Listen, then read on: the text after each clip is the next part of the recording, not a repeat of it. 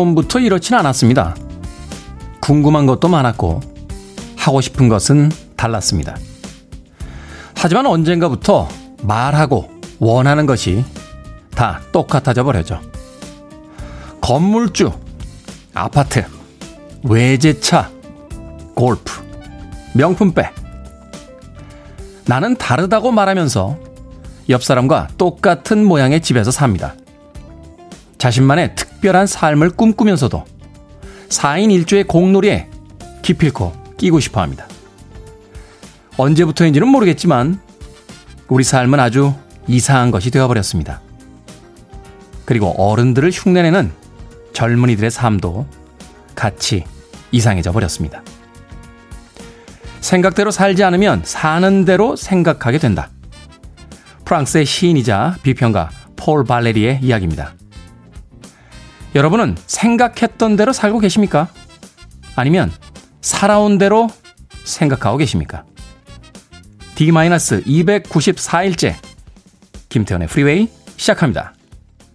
빌보드 kid의 아침 선택 김태훈의 프리웨이 저는 클테차 쓰는 테디 김태훈입니다. 자 이은미님 사무실에서 듣고 있습니다. 오늘도 좋은 곡들 부탁드립니다. 라고 문자 보내주셨습니다. 좋은 곡이 됐나요? 하워드 존스의 뉴송으로 오늘 첫 번째 곡 들려드렸습니다. 자, 날씨가 어제보다는 좀 풀리긴 했습니다만, 그래도 오늘, 어, 그리 따뜻하진 않습니다. 나오실 때 조금 두꺼운 옷 입고 나오시는 게 좋을 것 같습니다. 9201님께서요, 날씨 추워서 일찍 나왔는데, 어제 차를 어디다가 주차해 놨는지 된통 기억이 안 납니다. 왜 매일 이럴까요? 이거 한 번씩 다 겪지 않습니까? 저희 아파트에는 지하 2층까지 주차장이 있는데 저는 매일 지하 1층에서 찾아요. 그러다가 문득 아, 한층 더 내려가야지 하면서 비상 계단으로 지하 2층에 내려서 차를 찾을 때가 있습니다. 9201님만의 특별한 어떤 어, 현상은 아니니까 아, 너무 걱정하지 마시길 바라겠습니다. 블리블리님, 네, 아니요. 생각대로 살지 못하고 있답니다. 생각한 대로 인생이 흘러가면 얼마나 좋겠습니까? 라고 보내주셨습니다. 누구나 생각대로 살길 꿈꿉니다만 어느 틈엔가 아, 어느 순간엔가 살다 보면 사는 대로 생각하게 되는 그런 지점을 만나게 되는 것 같습니다. 뭐 누구나 그러한 거니까 그 자리에 잠시 멈춰서 상황을 돌릴 수 있는 무엇인가를 좀 계획해 보는 거 그것도 좀 필요한 순간이 되지 않을까 하는 생각합니다. 이현숙님 특별함을 꿈꾸지만 평범함이 제일 편하고 좋은 것 같습니다. 튀지 않고 안정적이게 만족한 삶을 꿈꾸기에 오늘도 열심히 달려보겠습니다. 행복한 시간을 위해서라고 문자 보내주셨고요. 안씨, 몸부림치다 이불 밖으로 다리 나왔는데 추워서 깼습니다. 이불 밖 세상으로 나가기가 싫어요. 어쩌죠? 우리에게는 롱패딩이 있습니다. 안씨, 이번 겨울은 롱패딩으로 이불을 온몸에 꽁꽁 싸맨 채 예, 거리를 걷는 듯한 아주 특별한 경험을 해보시길 바라겠습니다. 자, 춥다고 하신 안 씨에게요. 커피 앤 도넛 교환권 보내드리겠습니다. 따뜻하게 커피 한 잔 드시고 하루 활기차게 시작하시길 바라겠습니다. 자, 여러분들의 참여 기다립니다. 문자번호 샵 1061, 짧은 문자 50원, 긴 문자 100원, 콩은 무료입니다. 여러분은 지금 KBS 2라디오 김태훈의 프리웨이 함께하고 계십니다. KBS 2라디오 yeah, 김태훈의 프리웨이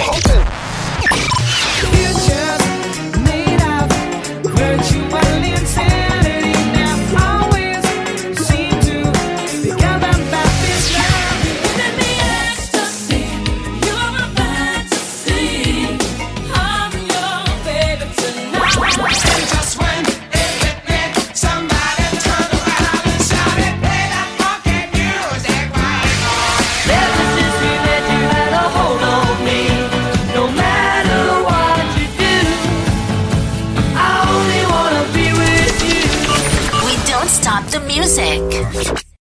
69년도에 결성돼서 70년대 전성기를 구가했던 영국 그룹 슈퍼트램프의 Logical Song 들으셨습니다. 처음 등장했을 때만 해도 비틀스의 카피 같은 어, 그런 평가를 받긴 했습니다만 60년대 록 음악과 또 70년대로 이어지는 그 퓨전 재즈의 뉘앙스를 아주 독특하게 자신들의 음악에 녹여냈던 그런 팀이었습니다. 슈퍼트램프 Logical Song. 4206님, 시장 튀김집입니다. 새벽부터 재료 준비로 엄청 바빠요. 하루 종일 서서 일해야 하는데 벌써 지칩니다. 그래도 귀에는 태훈님 목소리 흘러서 힘내봅니다. 시장으로 놀러 오세요. 라고 문자 보내주셨습니다. 아, 시장 튀김집 맛있죠. 저는 고추 튀김 좋아합니다. 고추 튀김. 예. 앉은 자리에서 다섯 개도 먹을 수 있습니다. 고추 튀김을 먹다 보면 이제 그 옆에 녹두빈대떡 하나. 사이즈가 어쩜 그렇게 잘 만들어 주시는지 혼자서 먹기 딱 좋은 사이즈. 피자의 한 3분의 1 정도 사이즈인데 아주 맛있습니다. 그럼 또 이제 한 잔 들어가죠. 예, 한 잔 들어가기 시작하면 이제 시장에서 본격적으로 판이 벌어지는 예, 맛있겠네요. 4206님. 오늘 점심을 시장 가서 먹을까? 예. 오늘 하루 종일 일하셔야 되니까 힘내십시오. 4206님에게 아메리카노 어, 모바일 교환권 보내드리겠습니다. 커피 한잔 하시고요. 네. 이효정님, 테디, 전 오늘 아주 기분이 좋은 알람으로 깨서 최고입니다. 오늘이 바로 월급날이에요. 세상에서 가장 반가운 소리 띵똥으로 깼는데 8시가 되면 띵똥 띵똥 하고 보험사와 카드사 출금이 시작이 되겠죠.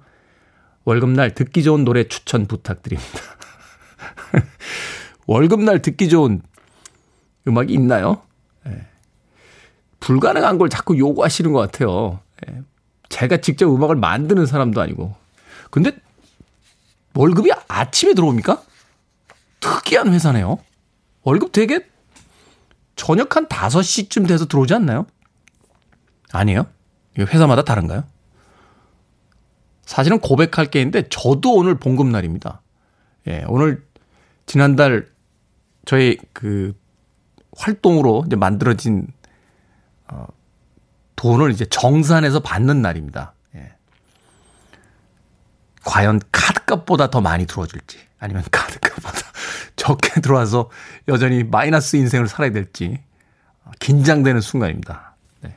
이효정 씨, 봉급날인데 친구분들에게 좀 맛있는 것 좀 사시죠. 어, 한 달에 한 번에도 그렇게 기분 좋게 누군가의 인심 쓰는 날이 될 수 있다는 거 행복한 날이 되지 않을까 하는 생각이 듭니다. 예, 저도 한번 생각해 보겠습니다. 오늘 점심은 제가 쏩니다. 스태프분들. 자, 비키 슈 로빈슨의 음악으로 갑니다. Turn the beat around.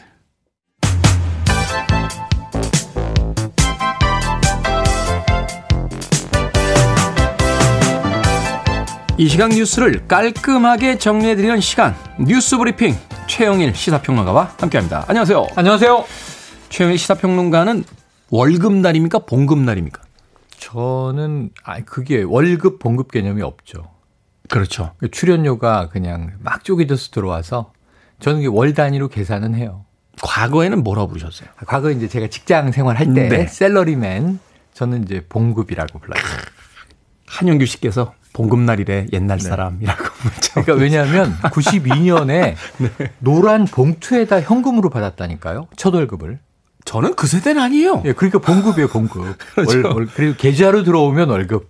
봉투에 받으면 봉급. 생각해보면 저희 아버지 세대 그리고 저희 선배님 세대까지는 현금으로 맞아요, 맞아요. 네, 봉투에다 돈을 받았었는데 네. 이후에 이제 은행 계좌이체가 그렇죠, 발달을 그렇죠. 하면서 사실은 이제 배달 사고는 줄어들었죠. 배달 배달 사고가 아니죠. 네?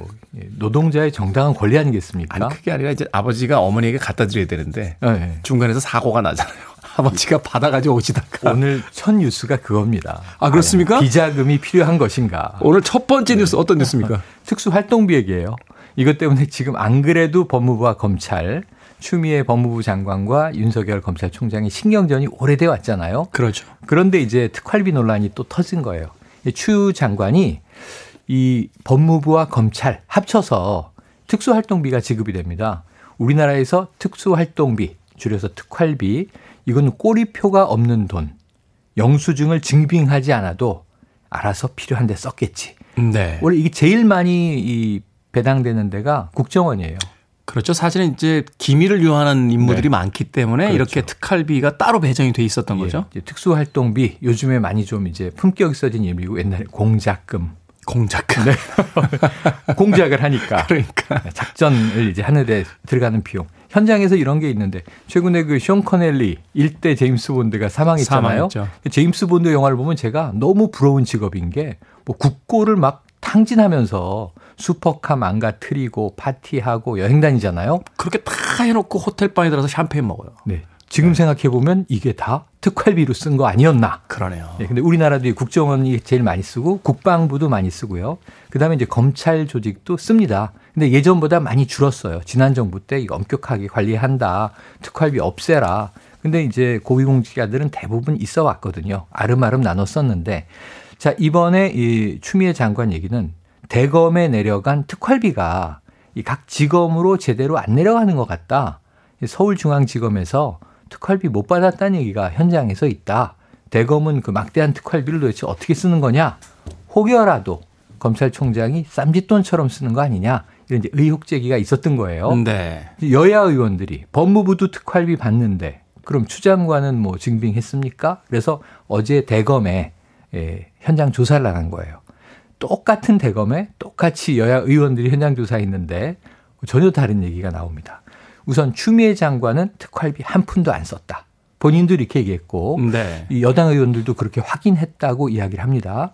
그런데 또 야당 의원들은 아니 법무부는 특활비 안 썼다더니 썼네. 94만 원이 검찰로 갔는데 그중에 법무부의 검찰국이라고 있어요.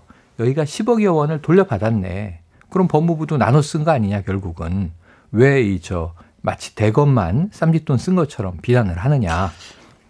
아니 이두 네. 이게 이제 말하기도 좀 그렇습니다만 쓴 것이 다 문제가 돼야지. 네. 아니 너도 써놓고 나한테 뭐라 그래?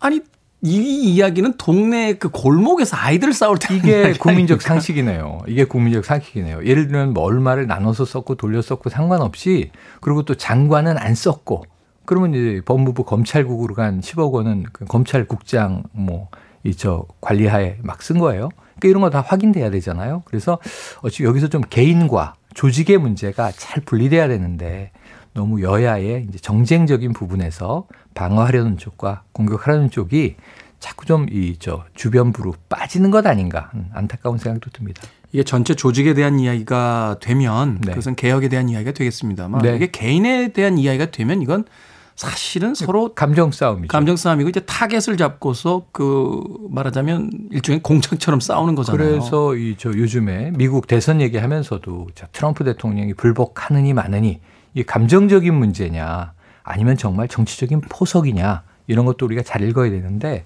너무 지금 언론이 감정 싸움을 부추기는 것 아닌가 하는 안타까운 생각도 있습니다. 다음 뉴스 가겠습니다. 자, 트럼프 대통령을 둘러싼 구설. 오늘 아마 이거 특집으로 또 얘기 나누실 거죠? 지금 멜라니아 여사 이혼설 막 이런 거 나와요. 네. 근데 전 보좌관이 한 얘기라 또 그냥 가십이라고만 치부할 수는 없어요. 트럼프 대통령이 4년 전 당선될 때 멜라니아 여사는 절망에 빠졌다. 왜냐하면 남편이 절대 당선될 리가 없다고 생각을 했는데 뭐에 갑자기 백악관 퍼스트레이디 그래서 다섯 달 늦게 백악관에 입성했거든요. 그때도 말이 많았죠. 말이 사실은. 많았죠. 네. 그다음에 뭐 쇼윈도우 부부 아니냐, 뭐 이제 2년차 때도 한번 불화가 있었고, 이제 이혼설이 나왔는데 멜라니아 여사가 이 불복하는 트럼프에 대해서 승복하라. 이렇게 이야기하는 진영에 가담했다는 보도가 나왔는데 아닌 것 같아요. 오늘 트위터에 예. 남편을 지지하는 맞습니다. 트윗이 올라왔죠. 합법적인 투표만 계산해야 한다. 이게 우편 투표 등 불법적인 것은 계산하지 말아야 한다. 정당한 이제 투명한 그런 선거가 있어야 한다라고 주장을 했어요. 그래서 그것은 이제 트럼프 대통령의 연장선상입니다. 아직까지는 지금 모든 이 트럼프 관련 뉴스를 믿을 수가 없다. 이런 하나의 확인으로 삼으시죠. 네. 미국에서도 이제 속보 경쟁하면서 확인되지 않은 뉴스들을 참 많이 흘리고 있다. 그런 네, 생각을 그렇습니다. 해보게 됩니다. 자, 마지막 뉴스 어떤 뉴스입니까? 자, 오는 13일 금요일에 이 공수처 관련 추천위원회 2차 모임이 있고요. 여기서 이변이 없으면 두 명의 후보가 선정돼서 대통령에게 올라가야 됩니다. 원래는 이제 7월 15일에 설립돼야 되는 공수처가 연말까지 밀렸잖아요. 네. 힘들게 7명의 공수처장 후보 추천위원회가 구성이 됐어요. 이 야당이 마지막 두 명을 선임하면서 지금 후보군이 쏟아져 나오고 있습니다. 지금 우선 민주당에서는 두 명 추천했고요. 이 공수처장 후보죠. 그리고 야당에서는 네 명 추천했습니다. 그리고 대한변협 회장에게 추천권이 있는데 세 명 추천했고요. 법무부 장관, 법무부가 한 명 추천했습니다. 그리고 또 하나는 법원 행정처에서 한 명 추천. 그래서 지금 전체 11명의 후보가 테이블에 올라온 거예요. 한 명만 뽑는 거잖아요. 우선 두 명을 추천합니다. 2배수로 올려서 예, 대통령이 대통령은 그 중에 한 명을 낙점. 그런데 이제 보니까 희한한 게 그 여당 쪽하고 두 명 추천, 법무부 장관 추천 하나, 판사 출신이고요. 야당 추천 4명, 그리고 이제 대한변협 회장 추천, 법원 행정처 추천은 검사 출신이에요. 그래서 검사 대 판사의 판사. 대결이에요. 여권은 판사, 야권과 나머지 기관들은 어, 검사 출신, 뭐 고검장, 검사장 출신인데 일단 딱 한 명의 여성 후보를 추미애 법무부 장관이 추천했습니다. 다 변호사인데 프로필은 다 좋습니다. 뭐 이제 자격은 손색이 없는데 개별 성향은 우리가 다 알 수는 없죠. 그래서 이번 금요일에 아마 이 두 명 선임 안 될 수도 있어요. 감론을박할 수도 있어요. 야당은 꼼꼼하게 따지겠다. 자꾸 기한을 못 박지 말라. 이렇게 여당에게 또 반발하고 있고 한번 금요일 지켜보시죠. 본인들이 추천하셨으니까요. 그 추천하신 분이 공수처장이 되면 또 네. 자기들 뜻대로 안 움직인다라고 뭐라고 얘기는 좀 안 하셨으면 하는 맞습니다. 생각이 듭니다. 자 오늘의 시사 엉뚱 퀴즈 어떤 퀴즈입니까? 네, 공수처장 후보 추천이 완료됐다는 소식을 전해드렸습니다. 삼국지에서 유래된 말로 인재를 드리기 위해 공을 들인다. 사자성어 뭘까요? 1번 삼고초려, 2번 삼시세끼, 3번 삼분지게, 4번 삼분카레. 자, 정답 아시는 분들은 지금 보내주시면 되겠습니다. 재미는 오답 포함해서 총 10분에게 따뜻한 초코라떼 보내드리겠습니다. 자, 삼국지에서 유래된 말입니다. 유비가 제갈공명을 찾아갔을 때 유래가 됐죠. 인재를 드리기 위해 공을 들인다 하는 사자성어는 뭘까요? 1번 삼고초려, 2번 삼시세끼, 3번 삼분지게, 4번 삼분카레. 문자번호 샵 1061, 짧은 문자 50원, 긴 문자 100원, 콩은 무료입니다. 자, 뉴스 브리핑 최영일 시사평론가와 함께 했습니다. 고맙습니다. 네, 태훈이 형 끝나고 카레 사주세요. 배고파요. 점심 쏩니다. 네. 네. 자, 경쾌하게 갑니다. 와일드 체리, play that funky music.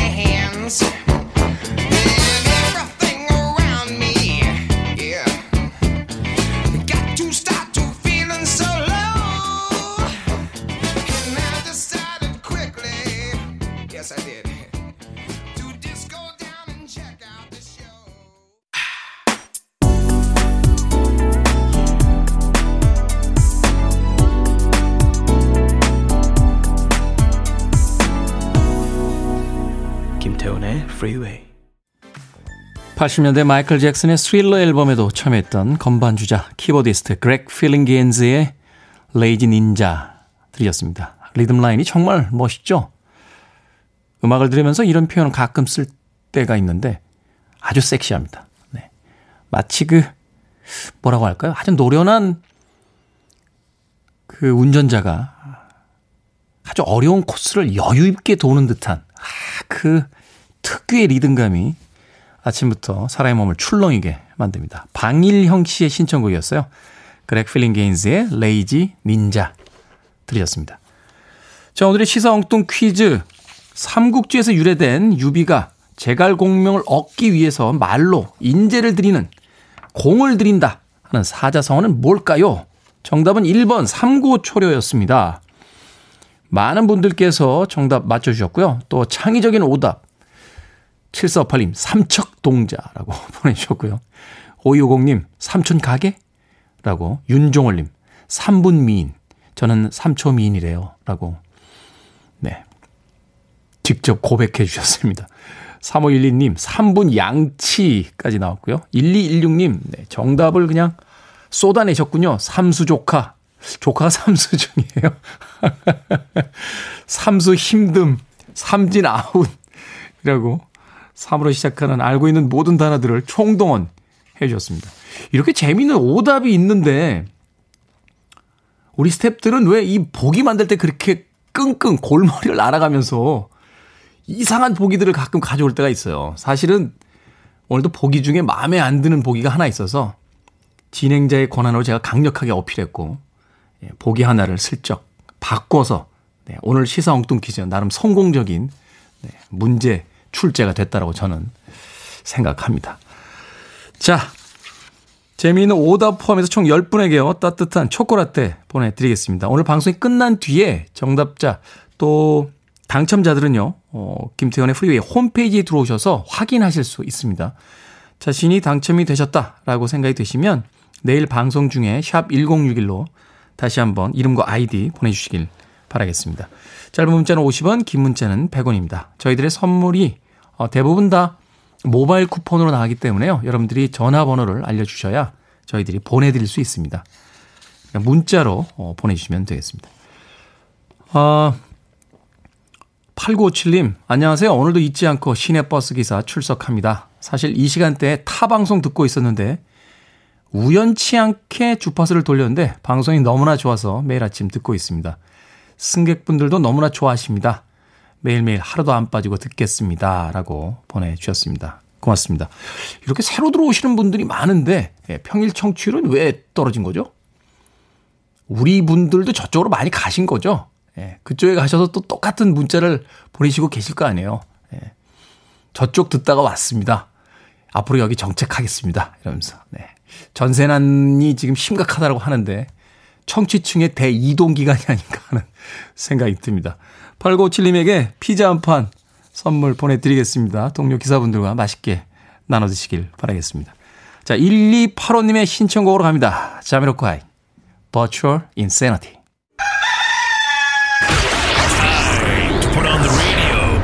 김태훈의 프리웨이 플래시백 느낌이 필요해. 배낭 메고 전국을 누비겠어. 그럼 나 서울빛빛 전국 서비스가 있잖아. 아, 초고감도 표현지? 어디서나 우린 초고감도를 통해 알지? 동일어 서울빛빛 전국 서비스. 700의 499 스키즈 형사 컬럼버 정말 짜릿해 10대의 사랑과 고민 일기 700의 4446 심리 테스트 700의 6959 세계 정보 자네 또 가게 들렸다면서? 비결이 뭐야? 전화번호부 광고 덕이지. 전화번호부 광고? 손님을 부르는 광고지. 자자자 2차 어디로 갈 거야? 어? 전화번호부로 알아보자고. 전화번호부 광고 성공의 비결입니다. 한국 전화번호부. 생각을 여는 소리 Sound of Day. 기억하시죠? 90년대 말 라디오에서 많이 들리던 추억의 광고들입니다. 삐삐 호출이나 메시지를 확인하기 위해서 동전을 들고 공중전화 앞에서 긴 줄을 섰던 기억. 숨 쉴 때마다 돈이 뚝뚝 떨어지는 것 같았지만 호기심에 해봤던 퀴즈와 심리 테스트, 연애 상담을 해주던 유료 전화 서비스, 그리고 할아버지의 목침 베개만큼 두꺼웠던 전화번호부 광고까지. 20년 지난 이제는 사라진 기업들이 많습니다. 또 사라져가는 산업의 모습이기도 하죠. 이럴 때 격세지감이 느껴진다 라고 하면 저의 늙어감을 들키기 마련입니다만 그래도 추억 소환에 반가움이 앞서는 건 어쩔 수가 없네요. 마침 내일이 광고의 날이라고 하는데요. 라디오 광고는 특히나 서민의 일상과 밀접한 광고가 많았죠.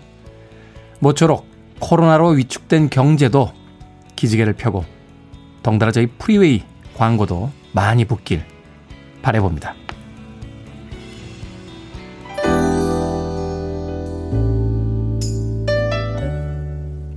그리고 보니 참 오랫동안 라디오를 들었네요. 도나 서머입니다. On the radio.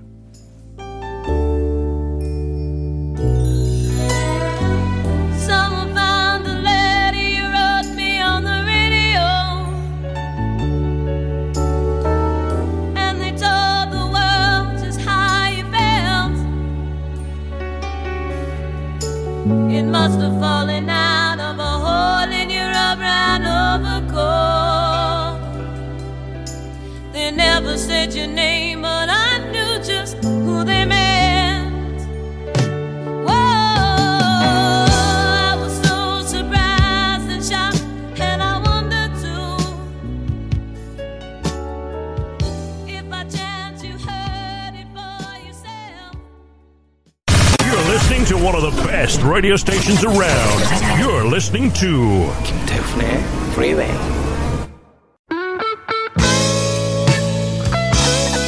빌보드 키드의 아침 선택 KBS 2 라디오 김태훈의 프리웨이 함께하고 계십니다. 토비 보의 음악 1부 끝곡입니다. My Angel Baby 2부에서 뵙겠습니다. We've got trouble.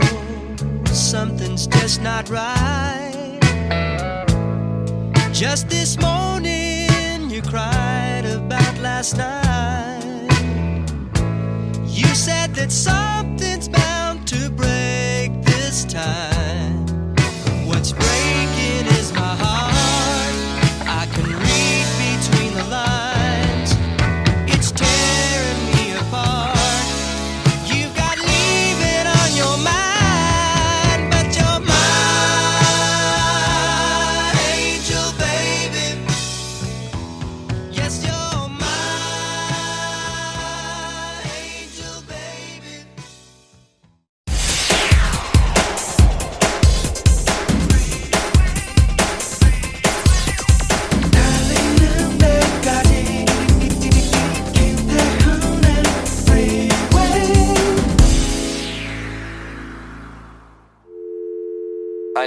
Arms around me. I need to feel your touch.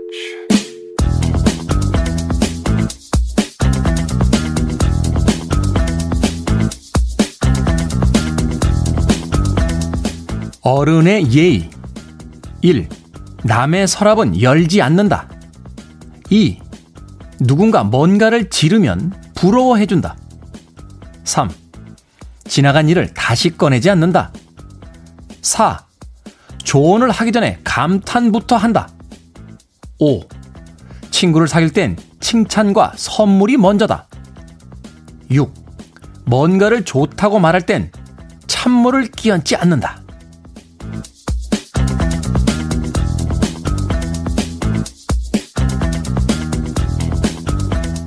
뭐든 읽어주는 남자. 오늘 읽어드린 글은요, 한 SNS 개인 계정에 올라온 어른의 예의라는 제목의 글이었습니다. 일명 꼰대로 불리지 않기 위한 요령인 셈이죠. 대화할 땐 대화의 흐름을 끊지 않되 긍정적인 리액션은 아낌없이 보여줄 것. 남한테 지나친 관심을 보이진 말되 베풀기는 많이 베풀 것. 이건 다른 말로 하면요. 직원들 회식에는 따라가지 말고 아니 정 가고 싶으면 1차만 따라갔다가 알아서 눈치 있게 신용카드만 주고 빠져주기? 뭐 이런 겁니까? 아니, 나이 먹는 게 죄도 아닌데 어른 노릇이 여간 어려운 게 아닙니다. 누구나 나이는 들게 마련이죠. 나이 들어서 모른다, 눈치 없다, 어른스럽게 행동해라, 면박 주고 강요만 하지 마시고 살아온 세월도 조금 공경해 주시고 종종 술자리 밥자리에 끼워 주십시오. 그리고 말입니다. 꼰대라고 뒷담화 적당히들 하세요. 다 들립니다. 우리 귀에. 그런데 말해놓고 나니까 왠지 꼰대 같다. 꼰대로 불리지 않기 위해서는 음 밥을 사줘야 된다 라고 하는 미니롱 PD의 선곡이었습니다. 헨슨의 음밥 이 곡으로 김태현의 프리웨이 2부 시작했습니다. 2부 뭐든 읽어주는 남자에서는 오늘 어른의 예의라고 하는 한 SNS 개인 계정에 올라온 음, 글을 읽어드렸습니다. 일명 꼰대로 불리지 않기 위한 요령. 최근 몇 년 동안 이런 이야기들 굉장히 많이 나오고 있죠. 사실 저는 생각해보면 다 우리 잘못인 것 같아요. 저희 세대도 젊을 때 저희 아버지 세대들을 꼰대라고 불렀습니다. 야, 집에 니네 꼰대 있냐? 막 이러면서. 그러면 이 용어는 이제 우리가 사용했던 용어잖아요. 근데 젊은 세대는 이 용어를 어떻게 알게 된 거죠? 우리 안에 배신자가 있는 거예요. 우리 나이 든 사람들 중에 누군가가 이 용어를 젊은 세대에게 알려준 겁니다.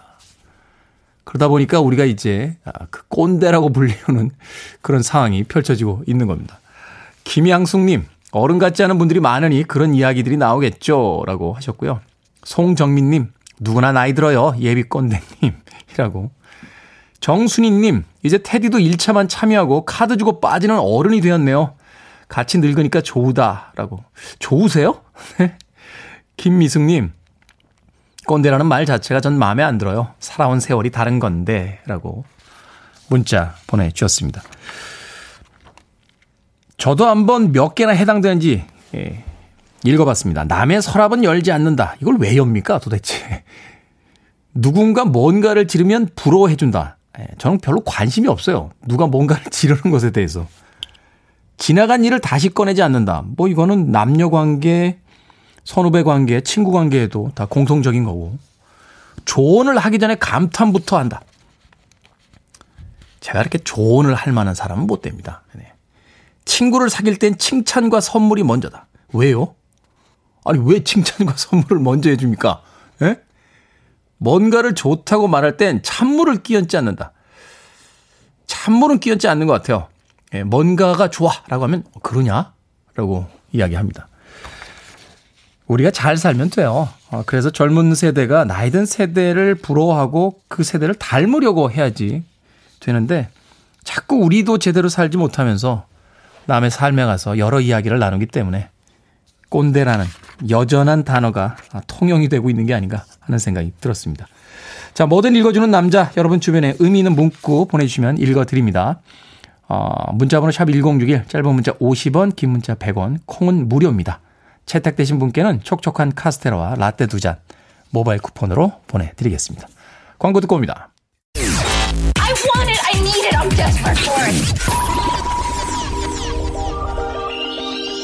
Okay, let's do it.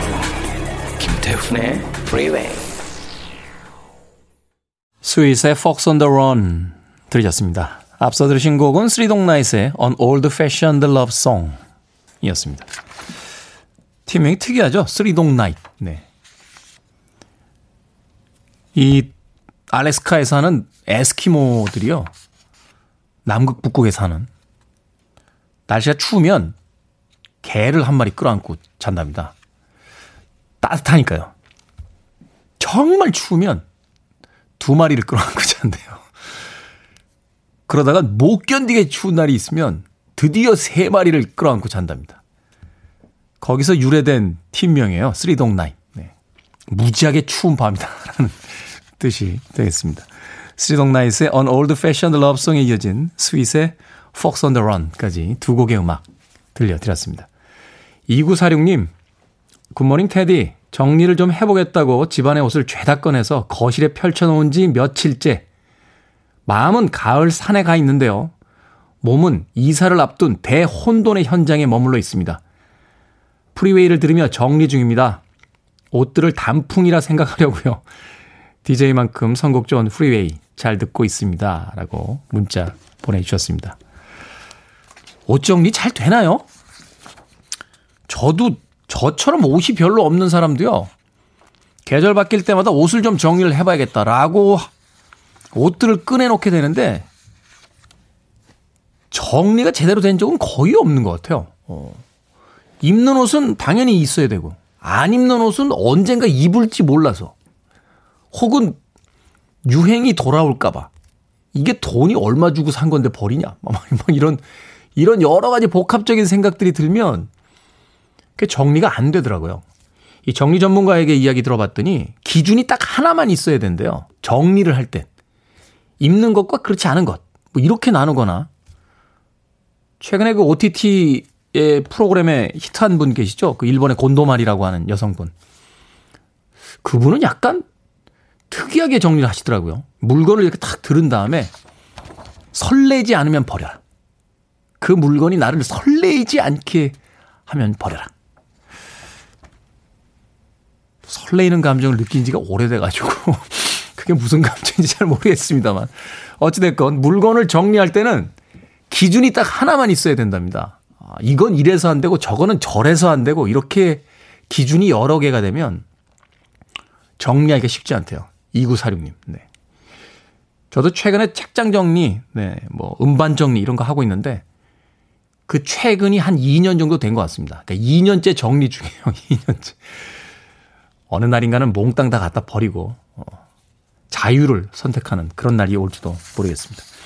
예전에 읽었던 책 중에 장서가의 괴로움인가요? 예, 장서의 괴로움. 일본의 그 책을 많이 모으신 분들의 괴로운 이야기가 담긴 책이 있었는데 어느 날 외출하고 왔더니 집이 불이 났다는 거예요. 그래서 자신들이 모았던 책이 다 타버렸대요. 그때 비로소 자유를 느꼈다. 뭐 이런 이런 글을 보고 나서 아, 너무 멀리 갔구나 하는 생각을 했던 적이 있는데 아무튼 공간이 비워질수록 삶은 더 자유로워진다라고 정리 전문가들이 이야기합니다. 자, 2946님의 신청곡으로 갑니다. 휘트니 휴스턴, I'm your baby tonight.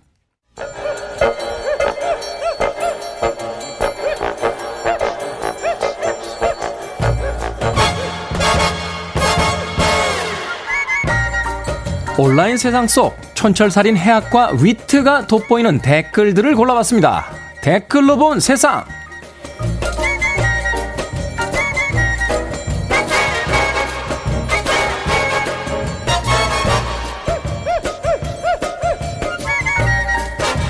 오늘 만나볼 첫 번째 세상. 한 병에 11만 원이나 하는 전통 막걸리가 출시됐습니다.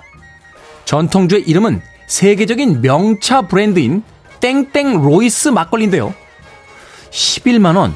야, 이제는 함부로 해물파전에 막걸리나 한잔 할까? 이렇게 말하면 안 될 것 같죠? 그런데 땡땡 로이스 본사는 알고 있을까요? 한국의 자사 브랜드 막걸리가 출시된 걸. 아무튼 여기에 달린 댓글들입니다. PH 땡땡님, 이게 말이야 막걸리야. LSBC님, 근데요 이렇게 따지면 고양시는 고양이에게 허락받고 이름 사용하는 건가요? 안빈 낙도님, 확실히 대중의 관심은 끌었으니 마케팅 성공이네요. 근데 우리의 전통주 막걸리에 명품 브랜드를 끌어들이는 건 좀 자존심이 상하는데요? 생각해보니까 우리 막걸리에 외국어 이름 붙이는 거 별론데요? 이러다가 북촌 비벌리 힐스 한옥마을 뭐 이런 거 생기는 거 아니야?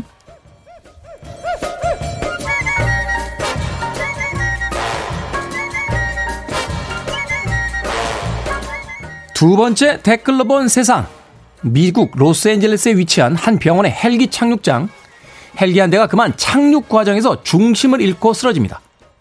이 헬기는요, 이식 수술을 위해 적출된 심장을 싣고 오던 중이었는데 소방대원들의 기지로 부서진 헬기 안에서 무사히 심장을 찾아냈지만 아니 이게 무슨 신의 장난이랍니까? 이번에는 심장을 건네받은 의사가 뛰다가 꽈당 넘어지면서 소중한 심장이 또 한 번 내동댕이 쳐졌습니다. 다행히도 심장은 보호 장비에 둘러싸여 있어서 무사히 환자에게 이식이 됐다는데요. 여기에 달린 댓글들입니다. LEAF 땡땡님. 우와, 완전 강심장인데요? BS19 땡땡님. 우여곡절이 많은 심장인 만큼 이식받은 분은 두 배로 오래 사시길 바랍니다. 우리 식으로 말하면 이 심장은 두 번이나 액땜을 한 거잖아요. 장수하시겠네.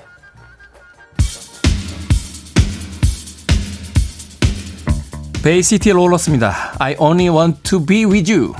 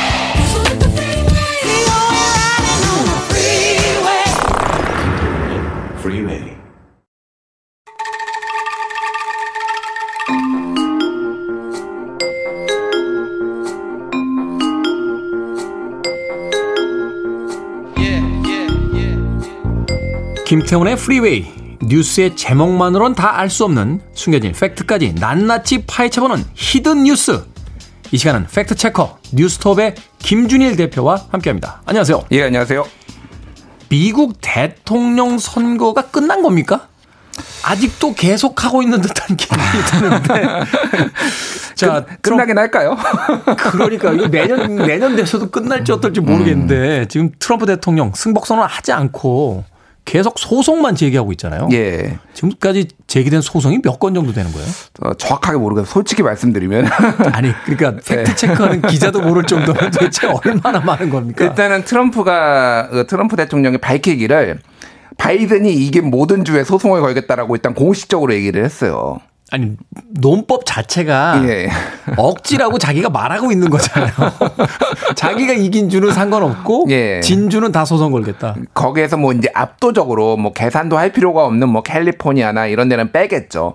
근데 이제 뭐 몇 퍼센트 포인트 차로 뭐 2%, 3% 포인트 차로 진 곳 이런 데들은 다 소송을 제기하겠다. 근데 이미 소송, 그러니까 소송이 여러 가지 종류가 있는데 일단은 개표 중단 소송을 이미 여러 군데 걸었어요. 그러니까 네. 개표가 한창 진행 중일 때 이건 부정선거다. 개표 중단해 해 주십시오라고 주, 주 지방법원에 요청을 했는데 그건 다 기각됐습니다. 그러니까 부정선거라고 볼 만한 여지가 없다. 그래서 그렇게 이제 한 데가 뭐 이를테면은 뭐 조지아, 뭐 미시간, 네바다 이런 데들은 다 지방법원이 다 기각을 했어요. 근데 중요한 거는 이제 재개표. 그러니까 왜냐하면 너무 박빙인 곳들이 많잖아요. 네. 적게는 뭐 지금 0.0.2% 포인트 차도 있습니다. 심지어는 그러니까 조지아 이런 데는 거의 몇천 표 차거든요. 지금 만 표 차이밖에 안 나니까 이런 데들은 그냥 재, 재검표를 하겠다. 이거는 사실은 막을 방법이 없어요. 왜냐면은 뭐 아예 법으로 1% 포인트, 그럼 이건 주마다 다 다른데 1% 포인트 미만이면 아예 그냥 무조건 하게 돼 있는 주도 있어요. 심지어는. 아, 뭐 요구하지 않아도 다시 해라. 아, 요구를 하면, 그러니까 요구를 하면, 요구를 하면. 예, 그러니까 그냥 자동으로 뭐 아, 뭐 심리 같은 거 법원- 안 하고 법원의 예. 판결 이런 거 필요 없이 예, 예, 요구하면 예. 바로. 네. 그래서 지금 어찌 됐든 지금 이제는 어, 개표 중단에 대한 요구는 거의 이제 다 기각이 됐고요. 앞으로는 아, 재검표를 주요 격전지마다 다 요구할 것이다. 이렇게 이제 전망이 되고 있는 거죠. 그렇게 따진다면 바이든 당선인의 승리 어떤 선언도 음. 사실은 조금 섣불렀던 것도 아닌가요? 그런데 지금 이제 어, 사실상 그 306석을 확보했다, 306명을 확보했다라고 지금 얘기가 나오고 있어요. 매직 넘버가 270이었죠. 270이죠. 그러니까 이게 306명이 뭐냐면 주가 3개를 더 오버를 한 거예요. 그러니까. 3개를. 그러니까 3개 주가 뒤집혀야 돼요. 그러니까 예전에 2000년도에 미국 대선은 플로리다 주 하나가 누가 가져가느냐에 따라서 대통령 당선이 이제 결정이 됐으니까 그게 굉장히 중요했고 거기서 이제 논쟁이 붙은 거 아니에요. 네. 뭐 재개표 뭐 시비가 붙어. 근데 여기에서는 지금 만약에 그게 사실이란 뭐 만에 하나 뒤집힌다고 하더라도 예를 들면 조지아도 뒤집혀야 되고 펜실베니아 뒤집혀야 되고 위스콘신도 뒤집혀야 되는 건데 그렇게 세 개가 동시에 다 같이 그럴 가능성은 없다라는 거예요. 그러니까 사실상 바이든이 당선이 됐다라고 보는데 그럼 왜 이렇게 하고 있나 이제 우리는 그런 의문이 남는 거죠. 자, 그 전에 하나 더 여쭤보겠습니다. 미국은 이제 소송전을 벌이면 변호사 비용이 천문학적인 비용으로 들잖아요. 예. 이건 공화당이 되는 겁니까? 트럼프 대통령 개인이 되는 겁니까? 정확하게는 이제 캠프가 되는 겁니다. 트럼프 대선 캠프가 되는 건데 이게 이제 약간 뭐 애매해요 한마디로 얘기하면 공화당의 약간 외곽 조직 같은 것도 있어요. 그러니까 공화당이 공식적으로 돈을 대지는 않는데 지금 공화당이 트럼프 대통령의 소송 비용을 대기 위해서 지금 모금에 나섰어요. 그래서 최소 6천만 달러 한 673억 원에서 1억 달러 한 1,100억 원 정도를 모금하겠다라고 지금 공화당이 나선 거예요. 네. 근데 이미 이 돈들을 지금 얼마나 모을지는 모르겠습니다. 이미 나선 상황이고 뭐 일부에서는 지금 내고 있고요. 그런데 지금 상황은 지금 어 이 돈들을 어 트럼프 캠프가 진 빚에 사용할 가능성이 있다. 이런 언론 보도가 나왔어요. 그러니까. 소송이 아니라 빚에. 예, 빚이 많거든요, 지금. 아. 왜냐면은 이번에 바이든이 우세하다라는 얘기가 있으면서 바이든한테 어, 세배 차이가 났어요, 거의. 그러니까 그- 그 돈이 모인 그러니까 선, 그 뭐라고 했나, 그러니까 선거 자금이 네. 그러니까 세배 차이가 났다라는 거는 바이든 대세론이 있었다라는 거고, 그래서 트럼프가 사실은 빚에 쪼달렸습니다. 사실 이번에는. 미국의 전통적인 부자들도 바이든 쪽을 지지했잖아요. 많이. 예, 예. 네네. 그러다 그러니까 보니까. 요 그런 상황이었다 보니까 빚이 많아서 이거를 모아서 소송이 아니라 빚 갚아야 어, 빚 갚는 데 쓰겠다라는 거는 소송해봤자 별 실익이 없다라는 거를 이미 이 내부에서도 알고 있다라는 거로 이제 방증한 아, 자, 자료가 되는 거죠. 예. 네. 이러다 트럼프 대통령 그 대통령직 내려놓고 나서 파산하는 거 아닙니까? 지금 비, 언론 보도에 따르면 빚이 1조 2천억 원 정도 있어요. 개인 빚이. 개인 빚이 1조 2천억. 예, 예. 그리고 포브스 기준에 따르면은 자산이 한 2조 8천억 원 정도 있거든요. 네. 1조 2천억 원이면 한, 한 40%, 45% 정도가 이제 빚, 빚인 거죠. 그러니까. 근데 멜라니아 그 영부인이 만에 하나 이혼 소송 제기하면 절반 줘야 되잖아요. 어, 뭐, 또 트럼프가 또 면밀하게 썼을 겁니다. 절반이 네. 아니라 미국 같은 경우 부자들은 정확하게 어떻게 나누는지를 미리 다 계약, 어, 결혼 전에. 게다가 이제 세, 혼전 번, 계약서 쓰죠. 세 번째잖아요. 네. 이미 이거 달인입니다. 음. 트럼프는 그런 거에 달인이기 때문에 다 써놨을 테니 뭐 절반을 주진 않을 텐데 어쨌든 1조 2천억 원의 만기가 4년 내에 한 뭐 그 중에서 한 8천억 원이 돌아온다고 합니다. 그래서 사실은 대통령이 재선이 되면은 그게 연장이 되는데 네. 재선이 안 되면 한마디로 별 볼 일 없잖아요. 그렇죠. 그러면은 도이치뱅크나 이런 데서 만기 연장 안 해주고 내놔 이렇게 할 가능성. 그러면은 진짜 농담이 아니라 이 마- 빚이 그러니까 자산이 많지만 이게 또 부동산이기 때문에 바로 현금화가 안 되잖아요. 게다가 부동산 경기가 침체거든요. 그렇죠. 미국이 그러다 보면은 트럼프가 파산할 수도 있다. 뭐 이런 음. 얘기들이 지금 미국에서 나오고 있는 거예요. 짧게 하나만 더 여쭤보겠습니다. 내년 임기, 그러니까 1월 내년 1월 20일까지 이제 트럼프 대통령의 공식 임기인데 예. 그때까지 대선 결과 승복하지 않으면 어떻게 되는 겁니까? 나 백악관에서 안 나갈래라고 하면 올해 6월 달에 바이든 대통령, 바이든 후보죠. 바이든 상원 의원이 이제 그 상황에 대해서 언론 인터뷰를 한 적이 있어요. 그래서 어, 트럼프 안 나가면 어떡할래? 물어보니까, 어, 군대를 보내서 에스코트 할 거야. 이렇게 미리 얘기를 한 바가 있습니다. 그래서 점잖게 썼죠. 끌어내지 않고 에스코트 하겠다라고 했는데, 거기까지 가면 참, 어, 비극이죠. 비극인가 웃긴 건가 잘 모르겠는데, 약간 그런 네. 상황입니다. 그래서, 예. 조 바이든 당선인 사실 그 유세 때는 좀 약해 보이는 이미지였는데 승리 선언할 때 보니까 보통 강단이 아니시더라고요. 네. 뭐, 군대, 정- 군대 진짜 보낼 것 같아요. 정치만 36년을, 그러니까 상원의원만 했는데, 보통이 아니죠. 그분이. 그렇죠. 부통령만 8년 하셨다는데. 음. 자, 빌보드 키드 아침 선택 KBS 2 라디오 김태현의 프리웨이. 자, 김준일 뉴스톱 기자와 함께하고 있습니다. 음악 한 곡 듣고 옵니다. 킴 와일드. 미국은 아마 새로운 젊은 세대들이 트럼프가 아닌 조 바이든을 선택하지 않았을까. Kids in America. 빌보드 키드의 선택은 김태현의 프리웨이고요. 미국의 선택은 조 바이든이었습니다. 킴 와일드의 Kids in America 들으셨습니다. 뉴스톱 김준일 기자와 함께 히든 뉴스 진행하고 있습니다. 자, 이 트럼프 대통령 왜 이렇게 대선 결과에 승복을 안 하는 겁니까? 정말 자기가 안 졌다고 믿고 있는 건가요? 아니면 다른 이유가 있는 겁니까? 그 최근에 뉴요커라는 미국의 언론이 재밌는 기사를 냈어요. 이게 이렇게 시작합니다. 기사가. 트럼프 대통령은 한 번의 탄핵, 두 번의 이혼, 여섯 번의 파산, 스물여섯 번의 성범죄 기소, 약 4천 건의 소송에서 살아남았지만 이번 대선에서 패하면 그간의 행운도 끝날 수 있다. 이렇게 시작을 해요. 무시무시하군요. 살벌하게. 소송이 4천 건이라는 거는 정말 그러니까 평생 인생은 그냥 소송하고 같이 살았다 이렇게 보시면 될 것 같고요. 아니, 소송이 4천 건이면 이렇게 길갈 때마다 음. 어, 1분에 한 명씩 만날 수 있는 거 아닙니까? 자기한테 소송한 사람을 주로 이제 중심지에서 사시니까. 예. 그래서 지금 어, 지금 그 뉴욕의 그 맨하탄시 검찰이 지금 수사하고 있는 게 여러 건이 있어요. 지금 12건의 민사 뭐 형사가 있는데 그 중에서 제일 심각한 게 탈세입니다, 지금. 탈세. 예, 탈세가 뭐냐면은 중범죄죠? 예, 예. 그러니까 보- 보험사에서는 부풀린 소득 자료를 쓰고 납세를 위한 자료에서는 나 손해 봤다라고 이중으로 지금 손지 그거를 기록을 자료를 제출을 한 거예요. 네. 근데 그거를 지금까지 처리했던 마이클 코언이라는 집사가 지금 실형을 받았어요. 그리고 아. 누군가가 이거를 했다라고 했는데 검찰의 기소장에는 이 개인 1 이렇게 써 있는데 여기에 미국 대선 유세를 성공적으로 마쳤다 이렇게 써 있어요. 개인 1에 묘사를 해놨는데 이게 사실은 이제 트럼프인 거죠. 그러니까. 근데 트럼프가 대통령에서 내려오기만 하면은 그동안 면책 특권이 있으니까 이거 못했는데 바로 이제 뭐 수사 재개하겠다. 수사 재개고 사실상 이제 찰캉찰캉만 기다리고 있다. 그래서 사실은 2016년에 어, 대선에서 이길지를 몰랐어요. 트럼프가 그 당시에. 그래가지고 패배하면은 바로 전세기로 그 이미 이 수사는 2016년 대선 이전부터 시작된, 시작됐던 겁니다. 그래서 전세기를 해서 해외로 뜨려고 준비해놨다라는 증언이 있었어요. 당시에.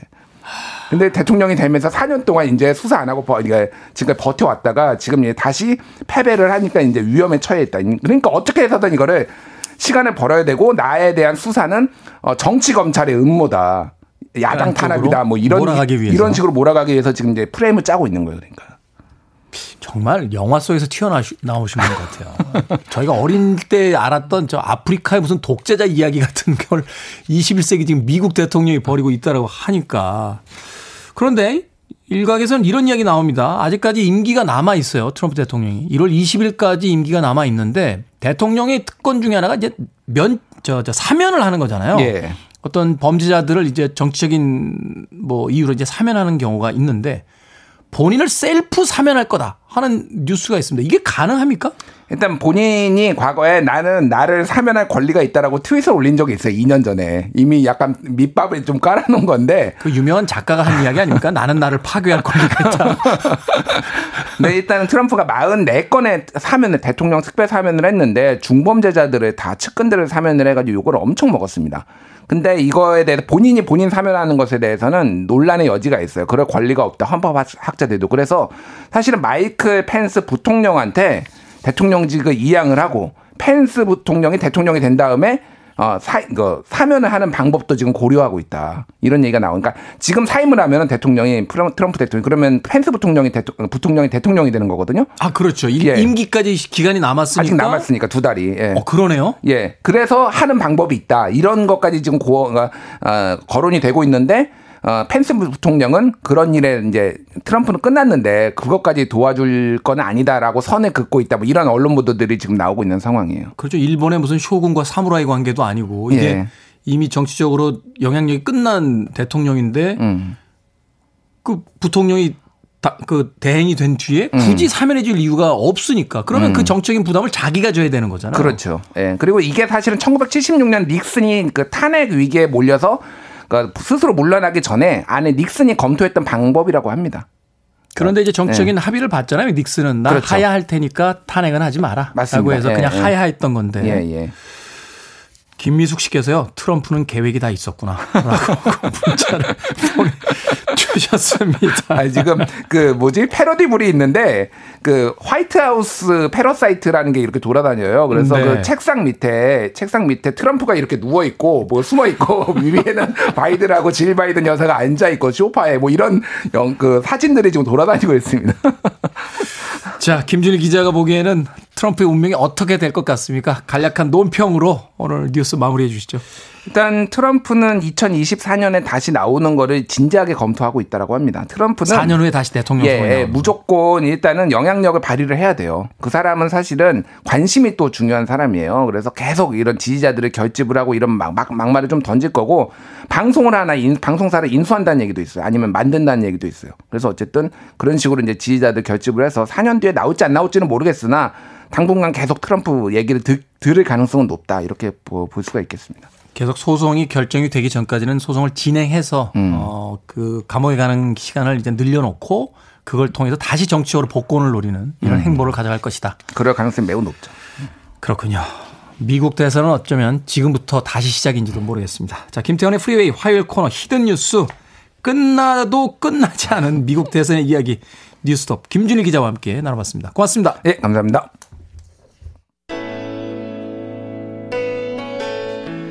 브리드입니다. How can I fall? 내가 어떻게 떨어질 수 있겠니?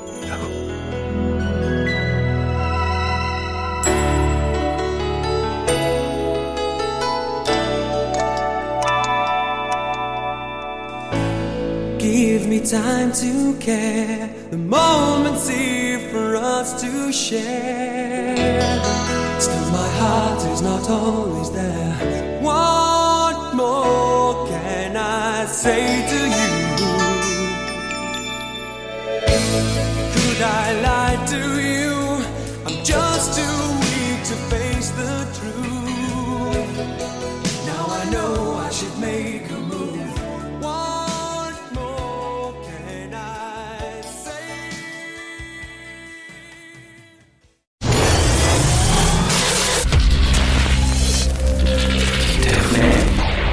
Freeway. It's a long KBS 2라디오 김태훈의 프리웨이 D-294일째 방송 마칩니다. 오늘 끝곡은 람보의 주제곡이었죠. 댄 힐의 It's a Long Road. 저는 내일 아침 7시에 돌아옵니다. 고맙습니다.